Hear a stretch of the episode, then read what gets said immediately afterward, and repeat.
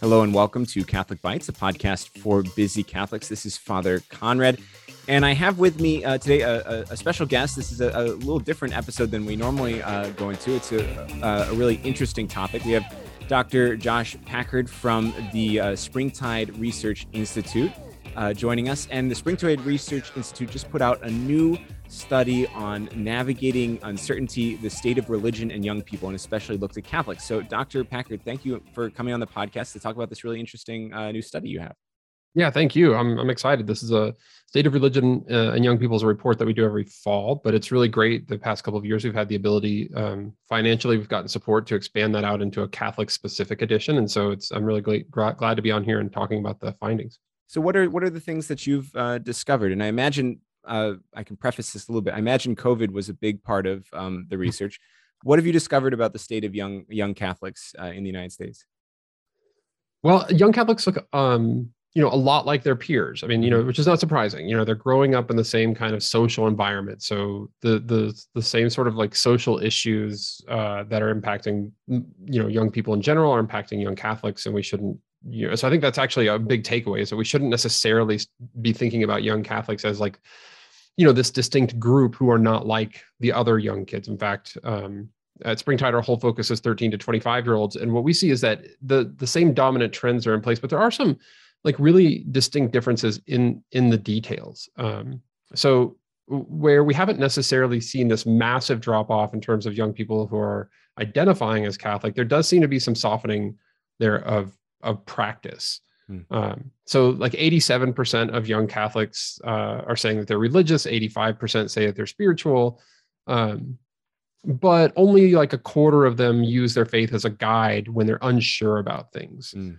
Um, the like a core one fourth of them, about 26% of them fell out of attending services, that practice of attending services during COVID.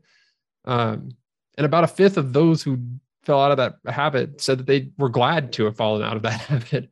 Um, and so what we find consistently is that there's there is the same sense of like because I'm Catholic, that also means that I need to be connected to um, a religious or spiritual community of practice. In fact, only 40% of young Catholics said they needed to be connected to a spiritual community at all. So that's a little bit different there, where you know some we we start this picture of what it means to be young and Catholic emerges, where it's possible to be identifying as Catholic, but not necessarily um, to be doing a lot of the sort of traditional practices along with Catholicism, and that was more so for young Catholics than any other any of their peers. That's interesting. So Catholic uh, Catholicism for young people might be more about a family background or about you know certain practices that they had growing up, as opposed to a life changing, you know, transformative or or, or um, intentional encounter with with a religious uh, group, a, a set of religious practices yeah i suppose it's you know it's still very much like the language that they speak i think you know if you're mm-hmm. identifying as catholic like you know the language of sacraments and saints and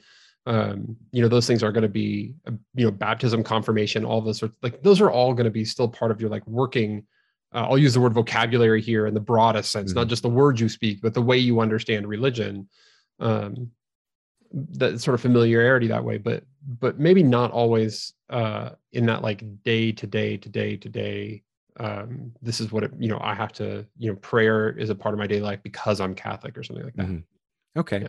What do you, are you able to, to look into the reasons why, or do you have a speculation about where these trends might be coming from? Well, so this is a part of a larger trend, right? I mean, mm-hmm. we've, we've noticed this. If you've been paying attention to religious research over the last couple of decades, you've known that there's a, there's this rise in the the unaffiliated across all age groups and that's true. Like you know our research shows that it's about a third or more of young people um, say that they have no religious affiliation and that's the highest group. I mean it can be upwards of 40% depending on you know when we do the survey know what sample we're looking at. Um, and that's a continuation of trends that have been increasingly greater with each age cohort. So you know older people tend to be more affiliated. Now what's i think is super interesting though and we see this with young catholics as well is that even though they're losing their or with people who you would expect to be young Catholic, I say they're losing their affiliation, but that doesn't necessarily mean that they're losing an interest um, in God or in the divine or or what is spiritual. And for a long time we conflated those two things, right? Like if you if you didn't claim an identity as Protestant or Muslim or Jewish or Catholic or whatever, we assumed that meant that you weren't interested in God.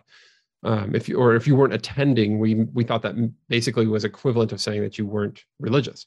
Mm-hmm. But what we see with young people at Springtide is that that is not necessarily the case. And so this year, when we wrote the state of religion and young people, we wrote this thing about this thing called faith unbundled, um, and that's that's true even within the group of young people who are identifying as Catholic, meaning that they're not necessarily just taking this whole package of Catholicism and saying, yes, sign me up for all of that, right? There, there's parts of it that they're intensely interested in. I mean, young people, they're very, you know, value driven and social issues driven. And so a lot of the, a lot of young Catholics are really drawn to the Catholic social teaching part of it. Mm-hmm. Um, but as you can imagine, if you pay attention to the other statistics, you know, they might have issues with, you know, the way the, the way the Catholic church handles gender or LGBTQ mm-hmm. plus mm-hmm. issues, um, et cetera. So with young Catholics, what we're seeing is like this sort of reluctance to just throw the throw the baby out with the bathwater. I mean, they're not mm-hmm. necessarily saying like, no, none of that, never. Mm-hmm. But there is this instead this like desire to engage and understand various components of it and, and pieces of it, and that's that's true, um, you know, for their peers as well. Mm-hmm. Now, I, the part you asked a question about COVID, I, I just toss in here real quick. I think that that has been an accelerant to these trends that were already yeah. in place, and uh, one of the places where I think young Catholic people are faring worse than their peers is is in what happened during COVID. So so much of the Catholic experience, you know, is built around the parish and around mm-hmm. the building itself. And when yeah. those shut down, there weren't really good structures in a lot of Catholic parishes to do relational ministry or outreach ministry. And and so we saw consequently that um, in the first year of the pandemic, only six percent of Catholic young people said that a faith leader had reached out to them. I was going to ask about that that same stat. I saw in the report. It was staggering to me that that no one had reached reached out to them. No one had checked in to see how they were doing, and that strikes me as a really poor way of doing evangelization. Uh, that you're you're you're not actually reaching out to the people who normally would even be going to your your parish. You know, uh, yeah, that that's that's quite amazing. Well, I, and that number was only ten percent overall. So I don't want anybody yeah, to, think that like that like Catholics are somehow like really at fault here. Um, but I think there's a lot of things that factor into that. For I mean, you know, when when we think about how do we do this kind of how do we do relational and outreach ministry safely so a lot of people might have been under the maybe even direct order that you can't contact a young mm-hmm. person directly you have to go through their parents and so yeah. it's possible there was more of that outreach happening than the young person felt mm-hmm. um, but i think more than anything this speaks not to individuals failing mm-hmm. um, like this youth pastor isn't good enough or something mm-hmm. I think it speaks more to how our systems are built. Yeah. And and especially like I said, especially in the Catholic Church, we have systems that were built to do programs, um, yeah. primarily on-site programs, right? And those worked really well for a very long time. And what COVID has shown us is that this generation isn't super interested in that. Now during COVID, especially, they can't even do that. And so there's a little bit of a pivot, I think, that's called for, which is how do we take as much energy and innovation as we put into on-site programs and start moving that over you know into the world of relationships a little bit yeah and it's, it strikes me that uh, that you can correlate a couple of these things which is that a lot of the, that programmatic approach to things that everything was done at the parish you of course went to the parish yeah. was based on a certain respect for authority too that like sure. of course you know it, you know you're going to go because you're catholic and catholics are supposed to go as mm-hmm. opposed to a relational outreach where um, you have to to understand why you're being asked to go and and and and and, mm-hmm. and convinced uh, that you ought to go um, with the lack of, of belief in authority, especially it seems like from your research that that you know they're they're much more willing not to take take direction from their faith leaders, things like that. Then it would strike me that that a programmatic approach to things just doesn't seem to be the solution for this generation. Well, that's that's really true, and it's you know we have models of doing ministry from youth on up that are built on an assumption of high trust mm. in the culture, mm. and and so when you live in a high trust culture, you build models that leverage that trust to get people to come to your institution. You know, you talk about the credentials you have, how many years you've been in that mm-hmm. space, you know, all the people that have been there, et cetera. But when you try to do those same tactics, but in a, you're operating in a low trust environment, now those things take you further away from your goal as opposed to strengthening um, your approach. And, and, we, we wrote about this in the first state of religion in young people. We call it, it the, the, the right approach for young people is one built around what's called relational authority. Mm-hmm. you know, where your expertise still matters. Um, that is that is a fundamental component of it. But like you said, nobody's just going to listen to an like young people especially are not just going to listen to an no. expert because they're an expert so you have to be doing off you know you have to be authentic you have to be transparent um, you know all these these these other relational dimensions and we walk through each one of them we we won't go through them here but authority still matters in other words. It's mm. just that relational component has to come along with the expertise before you can get that trust back.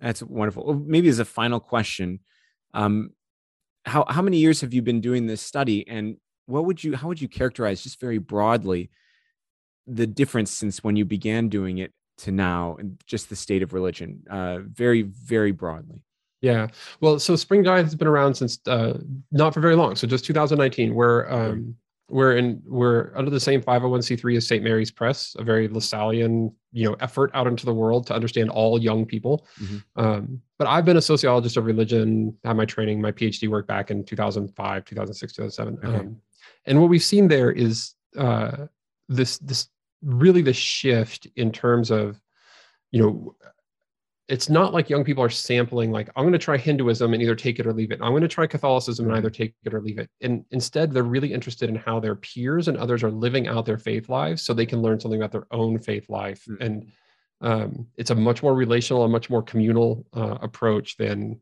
certainly than i grew up with and it doesn't lend itself to being able to check a box neatly on a survey which is sort of the reason Springtide exists is because yeah, yeah. we felt like we really had to understand them better Wonderful. Well, thank you so much, uh, Dr. Packard, for joining us. Uh, this is a really fascinating uh, study, and I, I think um, it should give some good fodder for thinking about praying about evangelization and working with young people in the future to really uh, approach they are. So, thank you so much for joining us. Yeah, thanks for having me. And people can find the State of Religion Young People. It's a free download on our site or Apple Books or uh, Kindle, and they'll find the Catholic edition on our website as well. Wonderful. Thank you, everyone, for listening to Catholic Bites. Uh, if you'd like to find other great Catholic podcasts, you can find us at CatholicBitesPodcast.com or you can subscribe on Apple Podcasts or Spotify. Thank you, and God bless you.